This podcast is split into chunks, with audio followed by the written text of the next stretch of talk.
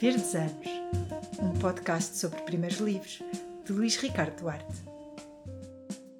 Olá, sejam bem-vindos aos Verdes Anos e ao episódio número 49 deste podcast que tenta perceber como é que um escritor se tornou escritor, como descobriu a sua vocação e que caminho percorreu até o lançamento do seu primeiro livro.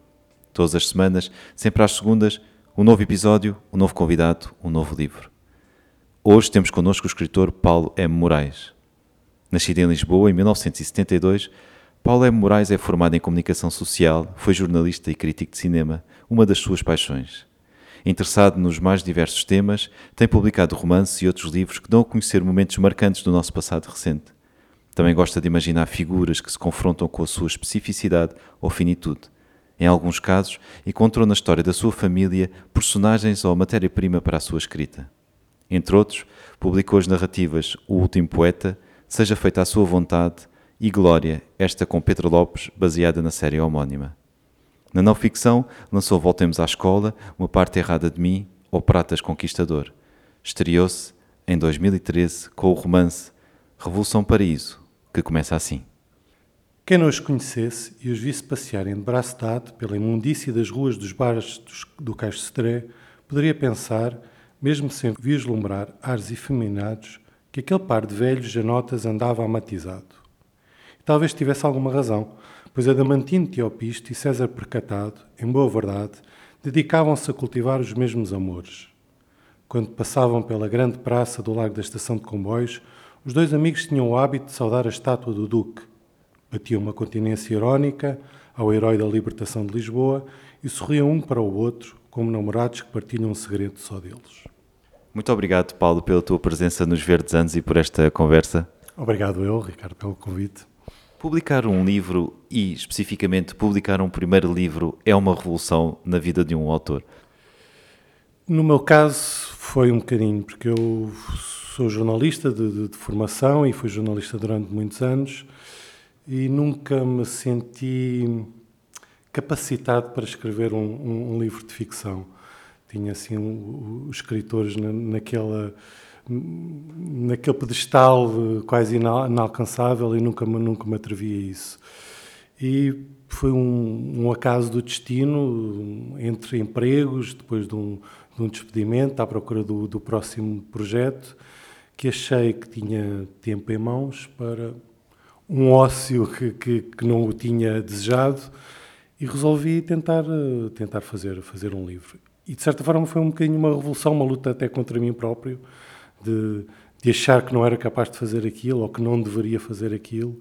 E, e foi um exercício que durante meses hum, me ocupou e que a partir daí já foi um bocadinho impossível de, de largar.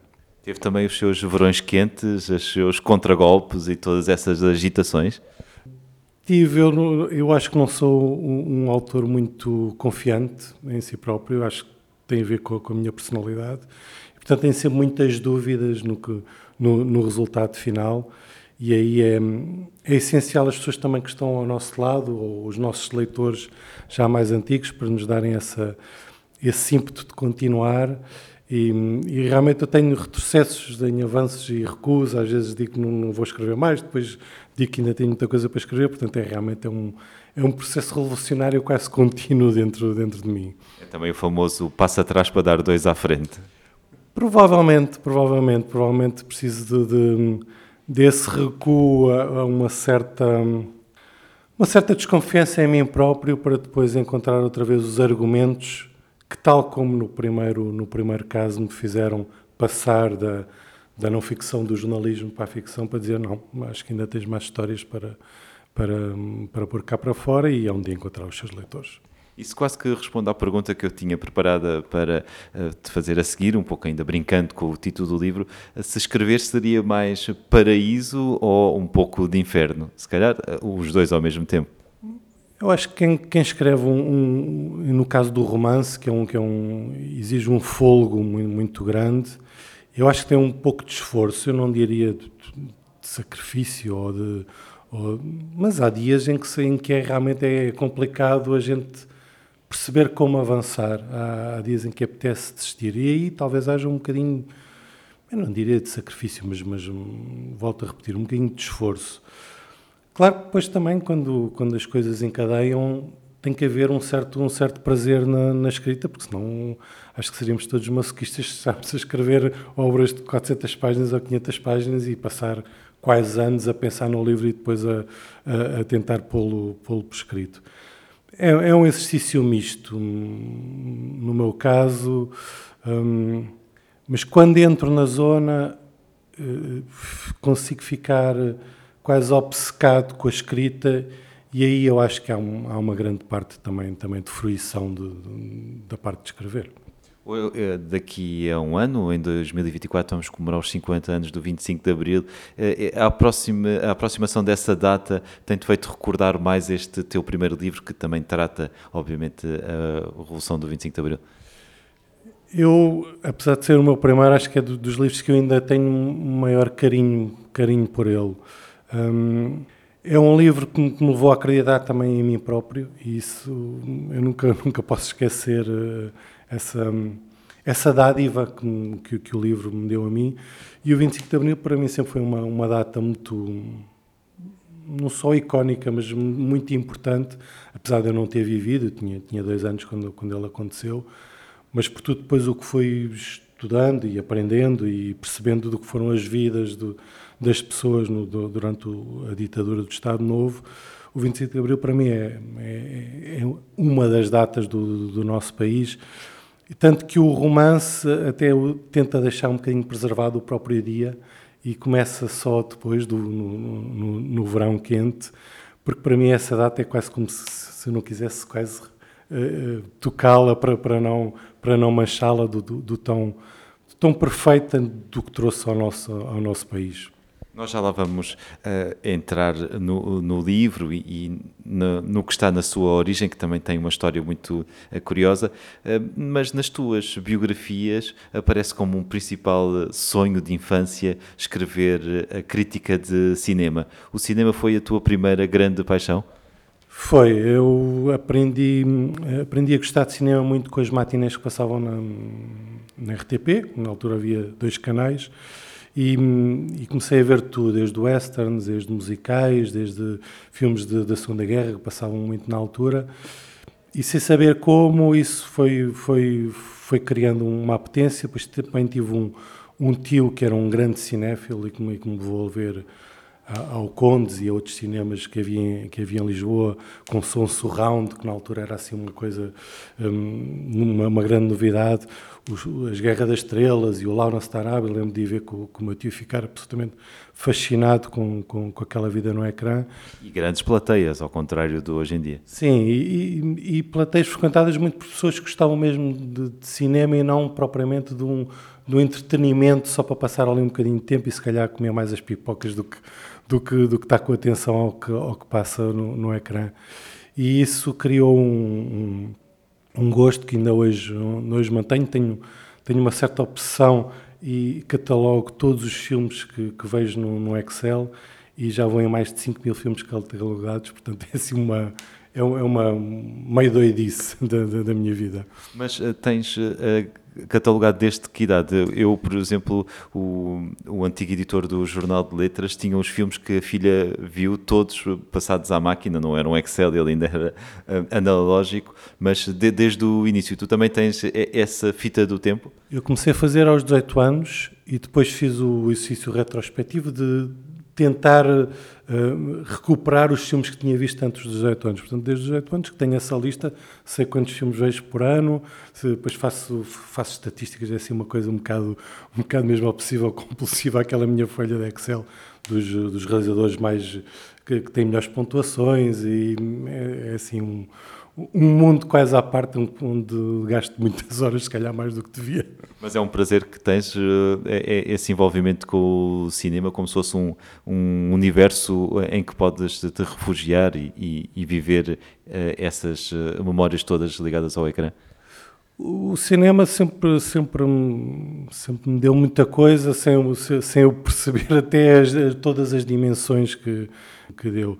Lembro-me desde ser proibido de ver o, o Caçador pelo, pelo meu pai, porque achava que o filme era muito muito avançado e muito, muito violento para, para a época, e se aquilo ficar-me na cabeça, não, eu tenho que ver este filme, e, e, depois acabar por ver e, e gostar muito.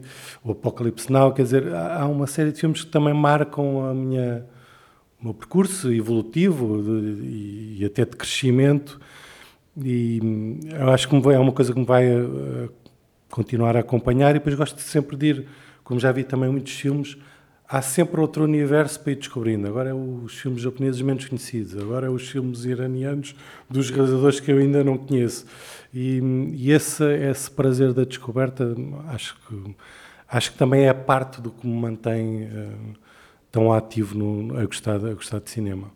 Pode dizer-se que o cinema corre na família, tendo em conta que tens um ascendente uh, pioneiro no cinema português, da qual, aliás, escreveste uh, uma biografia, uma reportagem, uma investigação, o Pratas Conquistador. Eu nem sabia que isso, que isso, que, que isso era. que esse meu familiar tinha feito cinema. Isso foi, foi, um, foi um acaso do destino, um feliz acaso do destino, que se calhar veio dar sentido a isto tudo. Não é? E dar sentido a, a, este gosto. Mas também o meu pai também esteve muito ligado aos cineclubes na altura, portanto há, há um, sempre houve um gosto na família, mas claro que descobrir que um, um tio bisavô fez o, fez o primeiro filme cómico em Portugal, quer dizer, isso foi assim um, um não sei, um... E, e depois disso, já, até o, o, o, que já aconteceu com, com o filme, um, um músico um, compor uma partitura para, para, o, para o filme e ele ser projetado com música ao vivo. Acho, acho que veio, é o tipo fecho do círculo, não é? Algo que eu ainda não, que eu gostava muito, mas se calhar não percebia o quanto as raízes estão, estão lá atrás. Então, e na infância, nesses momentos de, de, formação, se não estavas nas matinés, nos cinemas, se calhar também na lotação esgotada à quarta-feira, onde é que te encontravam? A, a ler na, na rua, a, a, jogar futebol, em brincadeiras, em aventuras? A jogar futebol. era o meu grande sonho de, de miúdo, era, era, era ser jogador de futebol, poder jogar num Mundial. Um... Qual é que era a posição?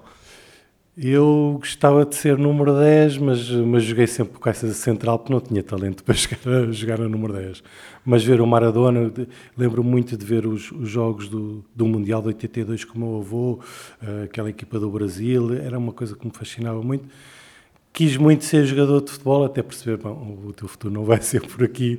E, mas também lia muito, lia, lia, lia muito, muita banda desenhada. Eh, também o meu tio era um, era um um grande fã de banda desenhada e passou-me esse, esse gosto também. Depois fui descobrindo mais tarde os escolas maltesas e, e, coisas mais, mais evoluídas. Mas. E, e livros de aventura, lembro-me de, de, de, crescer com, com o Kit Carson e o Daniel Boone, assim, e os da Agatha Christie. Fazia um, um bocadinho tudo, mas se tinha um bocadinho de tempo livre era para ir jogar à bola, isso, isso era inevitável. Eu tenho um pouco a sensação uh, do que já falámos agora e de outras conversas que tivemos e, ou ouvi tuas, que uh, de certa forma uh, o teu entorno familiar te legou muitas memórias e, e, veremos como isso é importante para este livro. pessoas que gostavam de alguma coisa e que colecionavam alguns livros, neste caso a banda desenhada, também o cinema, e que de certa forma soubeste aproveitar o que te chegava das gerações mais velhas. Pois se calhar sou influenciável, não sei.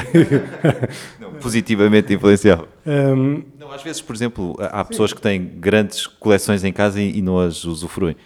A Isabela Renova, a minha mulher, costuma dizer que em cada família acaba por aparecer uma pessoa que fica o, o detentor das memórias da família e, e, até de objetos eh, familiares que depois vai tentar eh, passar às restantes gerações. E eu acho que acabei por ser eu uh, que, que, que ocupou esse lugar. Não digo desde cedo, acho que é um, é um processo, a gente também passa por, pela, pela adolescência e por alguns, e por alguns anos da idade um, adulta jovem, que, não sei, as tradições familiares ou essa questão da, da, da herança. Do género, who cares? Andamos um bocadinho, andamos um bocadinho, passa, passa ao lado, queremos é viver a nossa vida. Mas eu tive, tive, tive a sorte de crescer com, com, com, com pessoas extraordinárias, quer a nível humano, quer às vezes uh, a nível dos, dos, seus, dos seus gostos. O meu avô era um, era um melómano, mas era também um leitor absolutamente extraordinário. Podia ter sido escritor, podia ter sido pintor. Eu tenho quadros dele em casa. Podia ter sido o que quis. Foi médico militar para porque na altura era preciso ganhar a vida e, e, e, pagar as contas para, para, para, para os filhos crescerem. Estou-me a rir porque disseste isso como foi médico, foi o que se arranjou. Estou a brincar, obviamente. Claro, e fez uma carreira brilhante dentro, dentro da medicina e muito humana também, apesar, apesar de tudo. Tínhamos muitas conversas disso, do que é que é a medicina e o, e o lado humano que tem ou não, não tem. Mas, mas, de facto, eu acho que o meu avô era um, uma daquelas pessoas raras que poderia ter sido muita coisa. E, e às vezes tenho, tenho pena que, que só, entre aspas, tenha sido médico, não é? mas deixou-me muitas coisas escritas, uh, pinturas, como, como, já disse. Foi, foi assim, um, eu acho que isso tudo acabou por, por, me influenciar a maior parte dos anos sem eu sequer perceber que aquilo me estava a influenciar. Acho que nós vamos recuperar isso um bocadinho mais tarde, não é tudo isso. E, tal como recuperei os, os, ditados todos com que a minha avó quase tudo, pontuava todos os momentos do dia ou todas as ações isso ficou-me na cabeça. Ainda hoje digo às minhas filhas, e depois, pronto, lá estou eu a ser um bocado velho para elas, não é? Porque elas ficam a olhar para mim, mas é assim. Acho que foram boas influências que eu hoje em dia prezo muito em, em tê-las e acho que tento passar um bocadinho realmente para o, para o que escrevo. Eh, às vezes as pessoas que têm um gosto muito específico, imagino que se continuássemos a falar de cinema, eh, uma história teria outra história e, e tudo encadeado. Eh, perguntava-te se havia essa ideia de partilha nos encontros familiares, à mesa, e se, de certa forma, a tua vocação de contar histórias também vem dessa partilha, se calhar com o seu clímax, com detalhes, e que isso há de ter sido uma escola inconsciente de, de escrita. Eu acho que sim, eu gostava de, ter, gostava de ser tão bom contador de histórias orais como era, por exemplo, a minha avó ou, ou, ou o meu avô. A minha avó materna contavam muitas histórias de família, muitas delas que apareceram, por exemplo, no, no, no Pratas Conquistador. Um, e eu lembro que era pequenino e às vezes ia ter com ela e dizia: Oh, vó, uh, conta-me agora uma história. Ela estava lá nos seus afazeres, na cozinha, ou isso, uh, a cozinhar ou a costurar. E eu: Oh, vó, conta-me uma história, mas conta-me uma história verdadeira. Não queria os, os capuchinhos nem nada disso, porque as histórias que ela contava do, de, das personagens excêntricas da nossa família ou, ou de episódios eram tão fascinantes para mim que eu não me importava de ouvir aquilo repetidamente ao longo dos anos, ou ao longo das semanas. E, e o meu avô também contava muitas histórias do, do 25 de Abril, dos tempos que passou em, Angola, com, com médico. E, eu acho que isso tudo acabou por formar um bocadinho essa vontade, talvez, de contar histórias, ou essa apetência, mas quem me dera ter o dom deles para, para oralmente um, contar às, até às nossas filhas, às minhas da Isabel, as histórias que, que, a gente, que a gente vai passando. E acho que também é por causa disso que eu me refugio um bocadinho na escrita, não é? Acho que não sou tão bom oralmente e, e, a escrita acaba por ser o meu veículo para que essas histórias não, não fiquem esquecidas, se calhar. Mas eh, lembras-te, agora reportando a leitura, já deste alguns exemplos, lembras-te da aprendizagem da leitura, os momentos em que lias, como é que escolhias os primeiros eh, livros? Não me lembro muito. Lembro-me, principalmente, eu acho que houve um livro muito marcante para mim, mais uma vez dado pelo meu tio, que me passou para as mãos uma edição que ele tinha, pequenina, do Siddhartha. E eu já estava no, no, nos anos avançados, ia começar a filosofia, ele disse olha, li isto. E, e para mim esse, esse, livro foi, foi marcante porque também teve ali um, um um pequeno processo de autoconhecimento e, e descoberta do, do alguma leitura me poderia dar, que eu se calhar até aí poderia ter passado um, um bocadinho ao lado, porque a vida em casa da minha avó, e eu vivia com a minha avó, era muito, era muito cotidiano. A minha avó tinha, eh, tinha um, o dia todo preenchido e, de facto, os livros não eram uma coisa muito presente. E eu, com o meu avô paterno, estava de 15 em 15 dias, ou algumas férias, portanto não era uma coisa tão, tão presente. E esse livro do Mateu acho que foi um foi o, o, o clique para eu perceber o que, está, o que ainda estava a perder na, na leitura. Acho que é o, é o, é o grande momento de descoberta. E a, a escrita a, a, na escola, naquelas famosas eh, redações, já estava ali com gosto ou, ou, nessa primeira fase ainda só cumprir o que se pedia? Era um bocadinho a cumprir. Toda a gente dizia assim um bocadinho, ah, tu tens jeito para, para a escrita, mas eu não, não via aquilo como, como eventualmente um, uma vocação ou algo que eu que eu quisesse seguir, e eu até muito tarde segui a parte de, de, de matemáticas, até a pensar que iria ser informático, porque os meus pais, os meus pais eram informáticos, e eu pensava, bem, se calhar se eu tirar o curso de informática vai ser mais fácil arranjar emprego uh, nos, nos sítios deles. Mas os teus pais eram informáticos? Eram os pioneiros da informática? Eram pioneiros da informática, exatamente. Uh, foram dos primeiros a ser formados nessa área. E, Qual foi o teu primeiro computador, lembras-te? Uh, eu cheguei a ter os ZX Spectrum e iniciar-me nos videojogos, que também, também é, um, é, um, é uma das coisas que, que, que, ainda hoje, ainda hoje sou, sou, sou fã. Eu também tenho um simulador de ZX Spectrum para o Macintosh. Pronto. E, e depois lembro-me de ter começado a trabalhar nos Macintosh assim, meio, meio retangulares, assim, uma coisa muito, muito primitiva. Um, mas de facto eles foram, foram pioneiros e eu, eu, até certa altura segui um bocadinho as pisadas deles, mas eu testava matemática e foi só no 12 que eu tomei a decisão de eventualmente ir para, para letras, para comunicação social, precisamente porque me voltaram a dizer: Mas olha, tu tens jeito para, para escrever, porque é que não segues eh, esta via? Um, acho que sempre funcionou um bocadinho contra mim o facto de ser muito, muito tímido e a ideia de ser jornalista para mim era muito assustadora, não é? De, de, de, ter que ir ao encontro do outro, apesar de ser um. de achar que tenho curiosidade, mas esse confronto com o outro para lhe fazer perguntas e inquirir era um bocadinho. Um, amedrontava-me um bocadinho.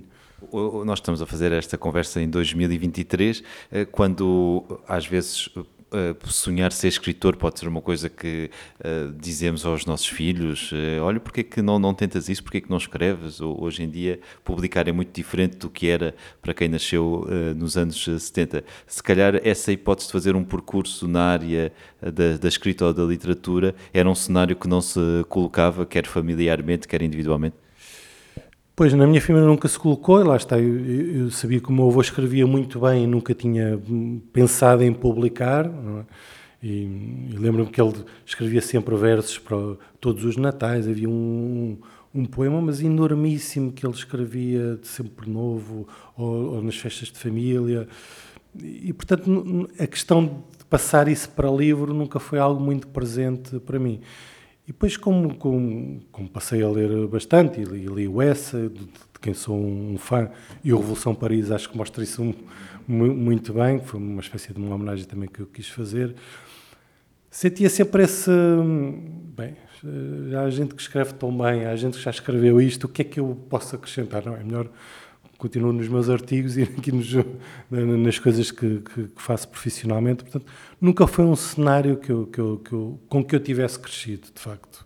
Podemos então dizer, na tentativa de resposta às perguntas que este podcast coloca, que um, a escrita e a literatura surgindo um pouco mais tardiamente e essa decisão no 12 ano de eh, seguir comunicação social é um encontro contigo, com o teu passado, com o, com o que queres ser no futuro, hum, não tanto uma vocação que se afirmou desde muito cedo, mas um momento se calhar mais maduro, mais uh, racional de reflexão sobre a tua vida e escolha de um caminho? Eu, eu costumo ver a minha vida uh, como um percurso ascendente. Uh, e hoje tenho 51 e continuo a ver um bocadinho, um bocadinho assim. É, é, às vezes até chega a ser assustador sentir que tenho esta idade e achar-me tão tão infantil em algumas coisas, tão, tão criança ainda, com tanto ainda para aprender e para, e para, para poder evoluir. Eu acho que até sinceramente, Ricardo, durante muitos anos eu naveguei fui navegando na vida sem saber bem o que é que queria fazer, o que é que queria ser. Hum, não sei se é razão para, para, para, ter vergonha disso ou, ou para não, acho que foi, foi, foi o percurso que eu, que eu fui fazendo. Já diz a música que navegar é preciso. E, mas sinto-me cada vez a encontrar mais uh, ao, longo, ao longo da vida ou ao longo das, das décadas. E de facto, hoje em dia, facto, a, a escrita tornou-se uma parte do, do, do, que é, do que é a minha vida, Não consigo dizer, como por exemplo a Isabel diz, que desde pequena queria ser escritora e que aquilo é, é algo essencial para ela, para a vida dela, mas é uma parte importante para mim, principalmente porque tornou-se para mim uma ferramenta de deixar um legado de histórias e eu fui evoluindo. Acho que sou, não tenho muita dificuldade em, em, arranjar histórias criativas e arranjar personagens, mas fui evoluindo nas histórias que quero deixar, uh, quase como, como, como, um legado, como, como uma herança. Quer dizer, há pessoas tão extraordinárias no nosso cotidiano, ao nosso lado, que se calhar vale a pena tentar passar isso para uma para, para uma ficção qualquer e, e, e ser esse o, o, o, que nós deixamos. Mas uh, no, nesse 12 ano, quando tu seguiste uh, jornalismo, já era essa procura das histórias que te movia? Não, foi um. Eu, eu acho que foi o que estava mais à mão. Uh, depois comecei a aprender a gostar de, de jornalismo, mas, por exemplo, sempre fugi de jornalismo de rádio estava a minha voz, nem pensar, nunca vou fazer. Um, jornalismo de televisão, não, estava a minha imagem, nunca vou fazer. E, portanto, refugiei muito sempre na imprensa escrita, era só que eu, o que eu queria fazer, era estar no meu cantinho, refugiado, escrever o que tinha que escrever.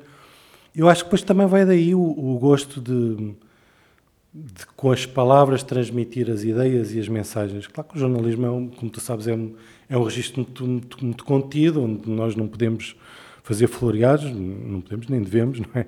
E tem que ser muito, muito conciso e muito, e muito direto. E quando experimentei a ficção, aí de facto também tive um, é uma espécie de deslumbre, não é? De repente tu, estás, tu estás habituado a um, um, certo funilar, não é? Um funil que te, que te, que te coerta muito e depois de repente há um, há um, há um mundo todo de, à tua disposição de palavras e de candeamento e de, de, de fingimento. E, Nesse sentido, acho que foi também um percurso. Ou seja, eu não vi ali no curso como um, uma vocação na altura, foi uma saída que eu, que eu na altura tive para, para, para, prosseguir os estudos. E também uma forma de concretizar esse sonho de criança de, de querer fazer crítica de cinema ou de escrever sobre cinema, imagino. Sim, na altura nem pensaria. Os críticos de cinema para mim também eram assim um, algo de inacassável. Eu lembro-me dos nomes do Expresso, João Lopes, Manuel Cintra Ferreira, com que eu cresci, aquilo para mim era um deus já à face da terra. Nunca imaginei que eu iria fazer o mesmo que eles e, e, e guardo ainda com muita, até com, com, com, com alguma saudade, mas uma nostalgia boa, um, quando ia aos visionamentos e, e já sabia que o Manuel Cintra Ferreira sentava-se sempre ali à frente na primeira fila, porque ouvia mal, uh, e toda a gente sabia que aquele lugar era dele, e, e, ter entrado também nesse, nesse mundo, realmente acho que foi das coisas mais, mais, mais bonitas da minha vida, e, e senti nessa altura, senti muito, muito satisfeito com a escolha que tinha feito antes de, de, de ir para o jornalismo, que me tinha proporcionado fazer a crítica de cinema. Em algumas biografias também salientas uma grande viagem que fizeste por volta de, do ano 2006, se não estou em erro. Foi importante para o, o escritor que surgiu depois? Eu acho que viajar é sempre importante, hum, mas que não seja nos faz reequacionar aquilo que conhecemos no nosso, no nosso dia a dia. Eu gosto muito de, de ser português, realmente é um. Acho que nasci no país não vou dizer certo, mas no país que acabei por gostar de, de, de nascer. E sempre que viajo, até por confronto com as coisas de cá, fico a gostar ainda mais das coisas daqui, as boas e as más, as, acho que faz tudo, faz, faz tudo parte, parte de nós. Agora, viajar para mim é, é um, é um, é, também é um, uma forma de nos autoconhecermos e lembro-me ainda primeiro, antes do, do, do, que essa, do que essa viagem de 2006, fiz um, a primeira viagem que fiz à Índia foi em 2000 e eu acho que aí há um, há um marco na minha vida que foi ter ficado sozinho na Índia, porque eu ia com mais duas pessoas e depois a certa altura eles os dois foram para um lado e eu fiquei fiquei sozinho para ver o Taj Mahal, assim, uma loucura que me deu. E ter ficado na Índia, apesar de já ter 30 anos, sozinho, distante, numa altura em que os telemóveis ainda não existiam, eu acho que foi aí que eu, pela primeira vez, quase me senti adulto. De repente estava, uh, uh, estava só podia depender de mim, não é? E, e acho que essa viagem fez-me crescer muito e todas as que tenho feito acho que me ajudam ainda a, a evoluir mais um bocadinho sempre. Nesta arqueologia literária que estamos a fazer e que eu também fiz para preparar esta conversa, encontrei os, uns guias que publicaste um, de viagens, justamente. Até que ponto é que eles deram-te uh, um vislumbre do que é que é publicar um livro, do que é que é cumprir um prazo, de rever um texto, no sentido não de uh, publicar num jornal e, e, no dia seguinte ser papel para limpar vidros ou para enrolar o, o peixe? Como é que foi essa experiência para a, a dimensão do livro? Na escrita? Eu, desde o início da carreira, que as pessoas viram em mim uma espécie de uma capacidade de coordenação. Eh, eu, logo no primeiro trabalho de redator que tive, rapidamente passei também a coordenar a paginação, não sei o quê, e, e, na altura até era engraçado porque havia uma gráfica mesmo no, no, no sítio da, da, da, revista, e eu depois ia lá abaixo à gráfica ver os osalites, aquilo estava tudo bem. E, os livros de, de, de viagem, os guias, os guias eh, de viagem também, e, um trabalho também que fiz para, para os Açores, de, de reestruturação do, do site de, do Turismo dos Açores, acabaram por ser um bocadinho sequência disso. Era juntar a capacidade de escrever, a de coordenar e de, e de pensar o projeto, se calhar, do início ao fim. Quer dizer que és uma pessoa organizada, disciplinada?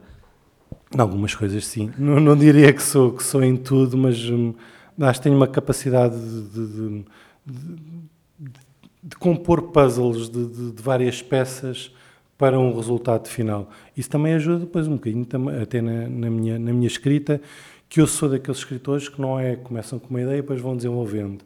Eu, quando começo um livro, já tenho mais ou menos o livro praticamente todo planeado, e eu acho que isso vem também desta experiência, não é? Desta experiência de de compor as várias peças para um resultado, um resultado final. Mas os, guias foram, foram mais uma parte desse projeto. Como eu sempre trabalhei em revista, foi sempre muito fácil ver o que é que eu punha no computador e depois passar logo aquilo para o papel. E até esse acompanhamento da, da gráfica, de ver primeiro sair uma cor e depois outra cor, depois aquilo no final das quatro cores dar o, o colorido, eh, deu-me sempre essa, essa potência pelo papel que é algo que eu realmente isso, isso tenho. Tenho o, gosto do livro físico, para mim isso, isso é quase essencial. Mas então, nesse percurso de jornalismo, que imagino que poderia ser eh, longo e variado, o que é que aconteceu para uh, entrar a ficção na tua vida. Sei que na origem deste livro uh, havia um álbum de recortes do, da imprensa do 25 de Abril, que tu já tinhas há algum tempo e, e que uh, ligavas apenas o, o suficiente. Uh, foi esse reencontro com essas memórias do 25 de Abril ou aconteceu outra coisa? Eu já disse há bocadinho, quando, quando estava entre empregos, acabei por, por, por, tentar escrever ficção e romance. Nada como ser despedido? Nada como ser despedido. Às vezes uh, surgem oportunidades quando, quando se fecha uma porta, de facto. Provavelmente, se tivesse continuado a trabalhar, nunca teria escrito um, escrito um romance. Uh, trabalhar continuado, continuamente, quer dizer. Uh, eu escrevi um primeiro romance que depois submeti às editoras que eu queria em que fosse publicado que acabou por ficar mais ou menos. Hum, hum, está publicado em digital, mas eu quase nem o considero publicado. E depois, como. Mas foi publicado numa, num formato digital? Sim. E com o teu nome ou com. O meu nome. O que é que tratava esse romance? Esse romance era um bocadinho mais, mais pessoal e tinha um bocadinho a parte da viagem. Eh, uma personagem dos personagens viajava à Índia e depois tinha muito a lidar com o luto e com a perda de alguém que perde um, uma filha e de como. E da forma da, da pessoa de, de, lidar com, com, essa dor. Um, mas esse, esse, esse manuscrito, primeiro manuscrito acabou por ficar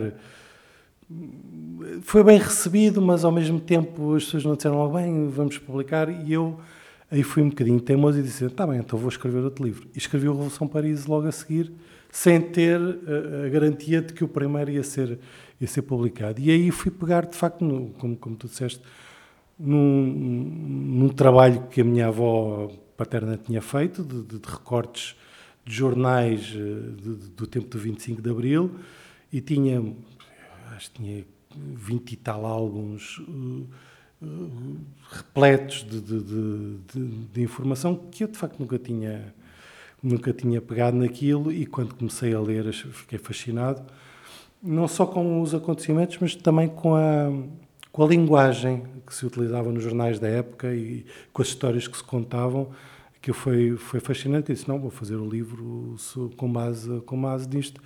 E, e, e pronto, e a Revolução de Paris nasce, nasce, nasce dessa ideia de pegar nesses recortes e criar personagens à volta daquele verão quente do PREC antes de irmos aí, vamos, só cozer aqui a, a, parte do teu uh, romance, por isso, uh, desse romance digital. Tu voltaste da, da Índia, uh, ficaste sem emprego, por isso a ficção imiscuiu-se, uh, e, e, ou seja, encontraste com o tempo e com a vontade para escrever. Sim.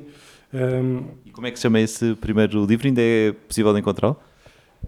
Sabes que eu tenho uma relação um bocadinho ambígua com, com, com o livro. Como eu disse, para mim o papel é muito, é muito importante e eu, sinceramente, acho que tomei uma decisão errada ao permitir que o livro tivesse saído só, só, só em formato digital.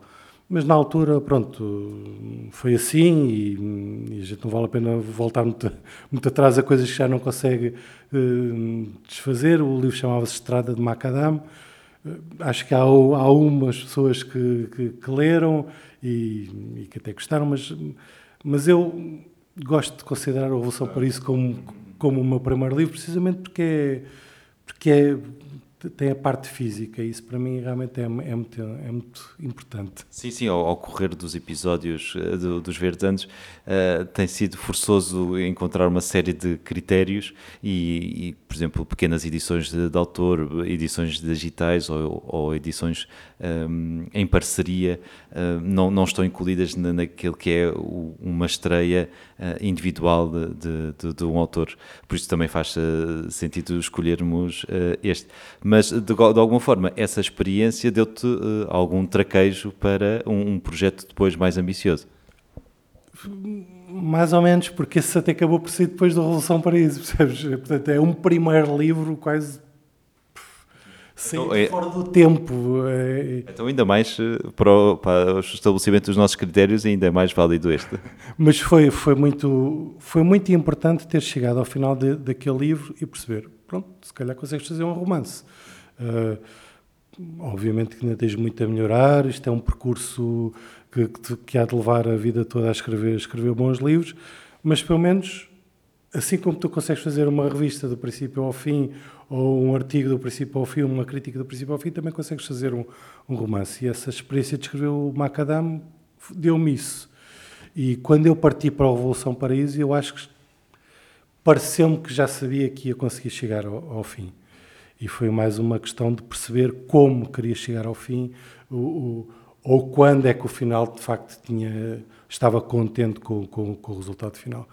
O primeiro livro foi muito importante, por isso. E tiveste alguns interlocutores, alguém com quem partilhavas, com quem falavas, ou foi um trabalho mais uh, clandestino, entre aspas? A minha companheira na altura lia, lia os, os manuscritos e, e, sempre me apoiou um, nessa, nessa minha nova aventura. Um, e, mas depois os primeiros, os primeiros interlocutores foram as editoras para quem, para quem eu enviei. E eu tinha escolhido, tinha escolhido a, a Maria do Rosário, que queria que viesse a ser minha editora, e hoje em dia tenho a sorte de, de, ser e enviei também para a Porta Editora. E, e, esses foram os primeiros feedbacks que eu acabei por, por ter do, do, do, livro e da minha escrita, que provavelmente me deram também o alento para, para prosseguir para a Revolução e depois para, para as outras coisas.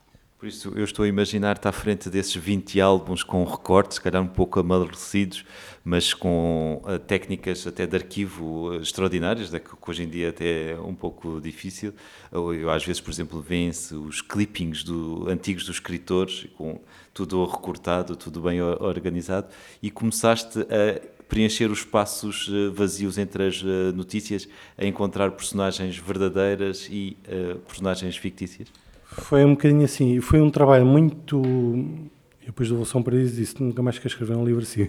Porque a, a, a, grelha que eu meti histórica e de datas era tão, tão apertada que às vezes eu me sentia debaixo de um colete de forças porque queria que aquilo tudo também fizesse sentido historicamente, percebes? Não, não queria incorrer em erros, em erros aí.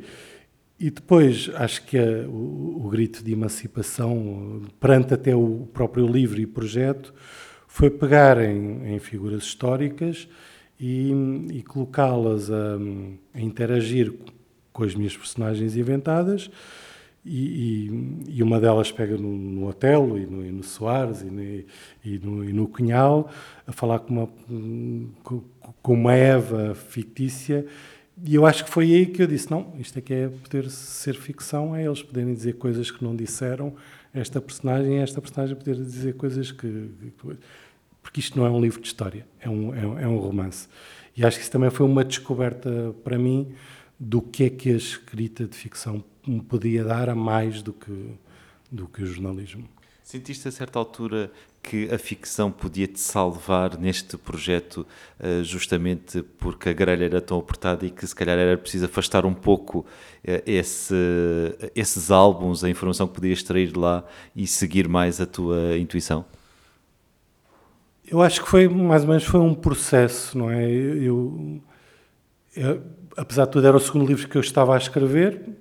Ainda hoje, se eu ainda hoje me sinto inseguro a escrever, então na altura ainda me sentia mais. Eu acho que ter essa grelha foi um bocadinho uma, um, uma rede de segurança. Mas também porque eu também estava fascinado com tudo o que lia, isso também é verdade. Eu não, eu não forcei aquele fascínio nem aquele interesse pelo tema. Aquilo, realmente, as pequenas histórias do cotidiano daquela altura, para mim eram, eram extraordinárias e eu, como não as tinha vivido, nem as tinha aprendido na, na escola, porque nós aprendemos coisas muito muito, muito superficiais e sobre, sobre, sobre o 25 de Abril e sobre, e sobre o, o período a seguir, o, o PREC. Hum, acho que não vemos bem a vida das pessoas naquela, naquela altura. Claro, depois quem tem os pais que contam histórias, não sei o que, diz, é pá, naquela altura aquilo passava-se tudo, era uma loucura e tal, tal. E eu, era a minha, acho que foi a minha forma de viver, de viver um período tão, tão rico, que eu sinceramente tive pena de não, não, esse tive pena de não poder não poder viver de, de, outra forma não é? De uma forma de uma forma mais consciente. Mas depois tinha essa grelha e eu também comecei a sentir necessidade de fugir um bocadinho um bocadinho dessa dessa quase opressão eh, e, e acho que foi um equilíbrio que eu fui tentando perceber onde onde apagar uh, o, o, o, que já existia, não é? O, que eu tinha tirado aos recortes e meter uh, a minha parte da, da criatividade. Ainda hoje estou nesse processo, a cada livro que faço. O livro, inevitavelmente, passa pelas redações, não só por estar na origem uh, do livro, esse manancial jornalístico, mas também por o 25 de Abril uh, ter sido relatado pe pela, por jornalistas. É um elemento fundamental. Deu-te particular gozo, tendo uh, experienciado o jornalismo, poder recriá-lo na ficção e, sobretudo, recriá-lo no momento que te fascinava tanto? Sim, e principalmente deu-me deu deu gozo há bocado estavas-me a perguntar se, se, a escrita já vinha atrás, deu-me gozo neste livro pegar em duas, em, em, duas coisas. Uma, é a personagem da Eva é baseada num conto que eu realmente tinha escrito quando era adolescente. Portanto, se calhar parte da escrita uh, vem lá de trás. Isto é a altura para eu dizer, haha, havia lá indícios. Boa altura. E, e esse conto, por acaso, sempre gostei particularmente de, de, dessa invenção que, que, que, que eu tinha feito uma mulher feita, feita de letras. Claro que já alguém certamente teria escrito isto antes de mim. Eu acredito muito pouco nas coisas que são criadas do, do zero. Somos sempre cumulativos e somos, vamos sempre buscar coisas aqui e ali. Mas de facto esse conto sempre ficou comigo e eu incorporei um, um bocadinho aqui no, no, no Revolução. E outra coisa foi eu como trabalhava esse, esse, meu primeiro trabalho foi foi numa revista que tinha a própria gráfica e que, portanto, tinha o sistema, desde tu escreveres a veres sair a revista ainda quente, do papel quente, isso também incorporei aqui. E, e, e deu muito gozo pegar também nessas nesse meu passado, não é? E, para, para, para escrever o Revolução Paraíso e incorporá-lo com todos os recortes que eram absolutamente deliciosos e deve ter sido um momento fantástico para os jornalistas que, que, trabalharam naquela, naquela altura e naquelas redações que estavam cheias de referências, não é? Às vezes nós hoje em dia já temos dificuldade em, em, em perceber onde é que estão essas referências jornalísticas, não é? Eu, eu, um dos meus professores foi o Lindo Gomes e, quer dizer, e o Lindo Gomes vem aqui citado como, como uma das é uma homenagem também a, a, a, ele e a esses jornalistas que fizeram fizeram reportagens absolutamente incríveis na, na, naquele momento. Como é que foi depois o processo de uh, edição? Tu enviaste o texto, tu já tinhas eh, esse contacto, essa ponte uh, com uh, a Porta Editora, onde o livro veio a ser publicado. Depois, como é que foi essa parte de revisão de provas de, de, da capa? Um, estavas sempre com vontade, dada a tua experiência, de participar mais? foi uma experiência diferente dos jornais? Como é que recordas todo esse processo? Olha, por acaso, o, Revolução Paris até teve uma edição que eu gostaria que até tivesse sido um bocadinho mais incisiva. Uh, senti que, que, ficou demasiado do meu lado perceber o que eventualmente poderia, poderia ser, ser, ser melhorado. Um, e, portanto, só mais tarde é que percebi eh, até outros processos de, de, de edição e de, de trabalho, e trabalho de livro. Não foi um processo muito complicado, foi, foi, foi, foi relativamente simples. Eu acho que hoje em dia editaria de outra forma o, o livro. Acho que qualquer pessoa que escreve qualquer coisa e volta atrás tem, tem, tem esse sentimento. E acho que ainda bem que é assim, deve querer significar alguma, alguma evolução, espero eu. um, mas foi, foi um processo. Foi bom e principalmente a, a capa que eu acho que o Alex Closwell fez um, um, trabalho absolutamente incrível. Acho que não sei se alguma vez vou ter uma capa tão bonita como esta e tão, tão representativa, mas ao mesmo tempo não fora do clichê. E quando vi a capa fiquei absolutamente apaixonado e, e pronto. É, mas, mas foi um processo relativamente fácil. Já tive outros mais difíceis depois disso. E, como é, e, e, ficaste fascinado quando viste a capa e quando tiveste o livro na mão, que imagens e que sentimentos é que te percorreram? Um, eu quando digo isto as pessoas começam logo a dizer pronto, lá estás tu, não sei o quê, porque... Sou, lá estás tu. eu sou daquelas pessoas, eu acho que consegue viver melhor as coisas boas que acontecem aos outros do que a si próprias. Eu, eu, eu, fico exultante quando vejo um livro da Isabel ou qualquer coisa uh, de um amigo meu que também escreve. E, e como eu, é, é, quase, é quase um instante. E, uau, fantástico. E depois pronto, passou. Uh, Isso é a, a, humildade que falavas, a insegurança que falavas, a ideia no próximo projeto? Eu, eu acho que é um bocadinho também de, de, de, de pouco amor próprio, sinceramente. E eu, lá está, eu vejo-me num percurso crescente e espero chegar um dia a gostar um bocadinho mais das, das coisas que faço e do, e, e, e, do, e do que me acontece.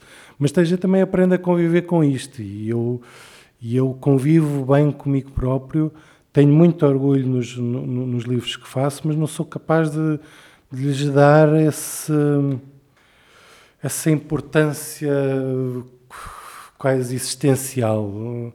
Nem quando estava numa livraria ouvias alguém a lê-lo? A coisa que eu realmente gosto mais é de, é de, falar com leitores. Aí, de todo este mundo que os, que os livros, que os livros me, me deram, não gosto muito de fazer apresentações, me parece sempre. Eu, eu sou conhecido lá em casa porque, quando, por exemplo, quando começam os, os anúncios, eu desligo o som ou mudo de canal. E sempre que eu faço uma apresentação do livro, sinto-me sempre a vender qualquer coisa. E é sempre assim um bocadinho, para mim, um momento. Um, algo desconfortável. Quando vou a, encontros com leitores, não.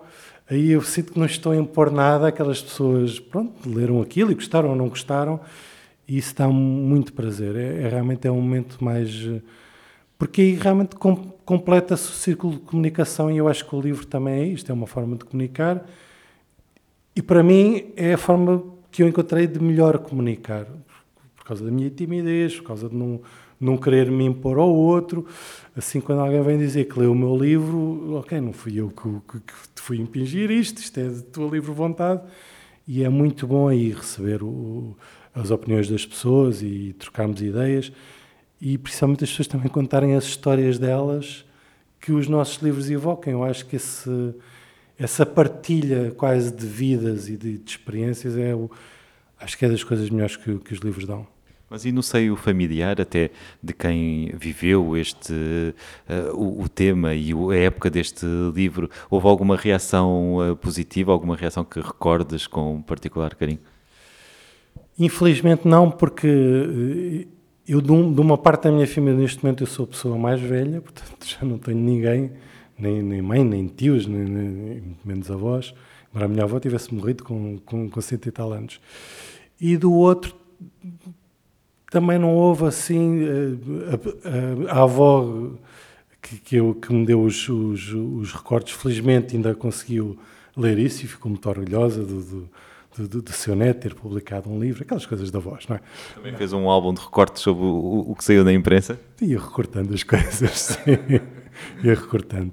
Um, mas eu, a, a, vida acaba por ser um, a vida familiar acaba por ser um bocadinho vazia neste momento e, e, felizmente que eu construí a minha própria família para para nós irmos desfrutando de, de, das coisas que vão, vão acontecendo nos, nos livros. E das pessoas que mais têm acompanhado isto continua a ser o meu tio e sempre que leio, sai um livro, ele, ele lê, meu, é da Isabel, depois manda-me sempre uma mensagem, isso de facto é bom, é, é, é. Até já aconteceu com, com, com temas relativamente potencialmente melindrosos para a família e o, e o, e o feedback foi, foi, foi positivo. Isso para mim também foi muito reconfortante. Perceber que eu tinha pegado numa história de família e que eu tinha conseguido transformar o suficiente para aquilo não ser doloroso para, para ninguém. Isso para mim também é importante, essa, essa tentativa de me afastar de, do que pode magoar as pessoas.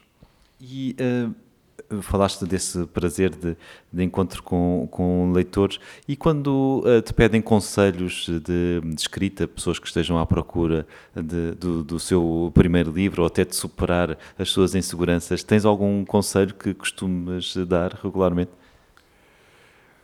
O, o, o conselho que eu, que eu costumo dar é o, é o, de ler muito, não é? Primeiro ler muito.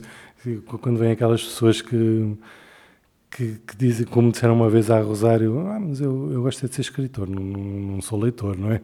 Não confundamos as coisas. Não confundamos as coisas, não é? A moça fica a dizer, se calhar falta ali um bocadinho a estrutura, mas eu, esta escrita também eu acho que é, é tentar chegar ao fim e depois ver o que é que se conseguiu fazer e depois dar, dar tempo eh, àquilo que se escreveu, voltar, ver o que é que está.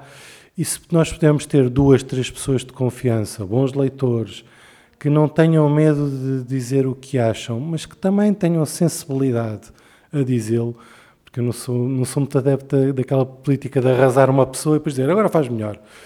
Não sei se a pessoa a sentir-se muito mal vai conseguir ter esse ímpeto de tentar fazer, fazer melhor mas com duas, três eh, leituras uh, avisadas e eu acho que isso é essencial para a gente também tentar, tentar melhorar, mas a primeira é esse impulso de tentar fazer, não é? E tentar fazer do princípio ao fim, ter essa, esse ímpeto de continuar, não é?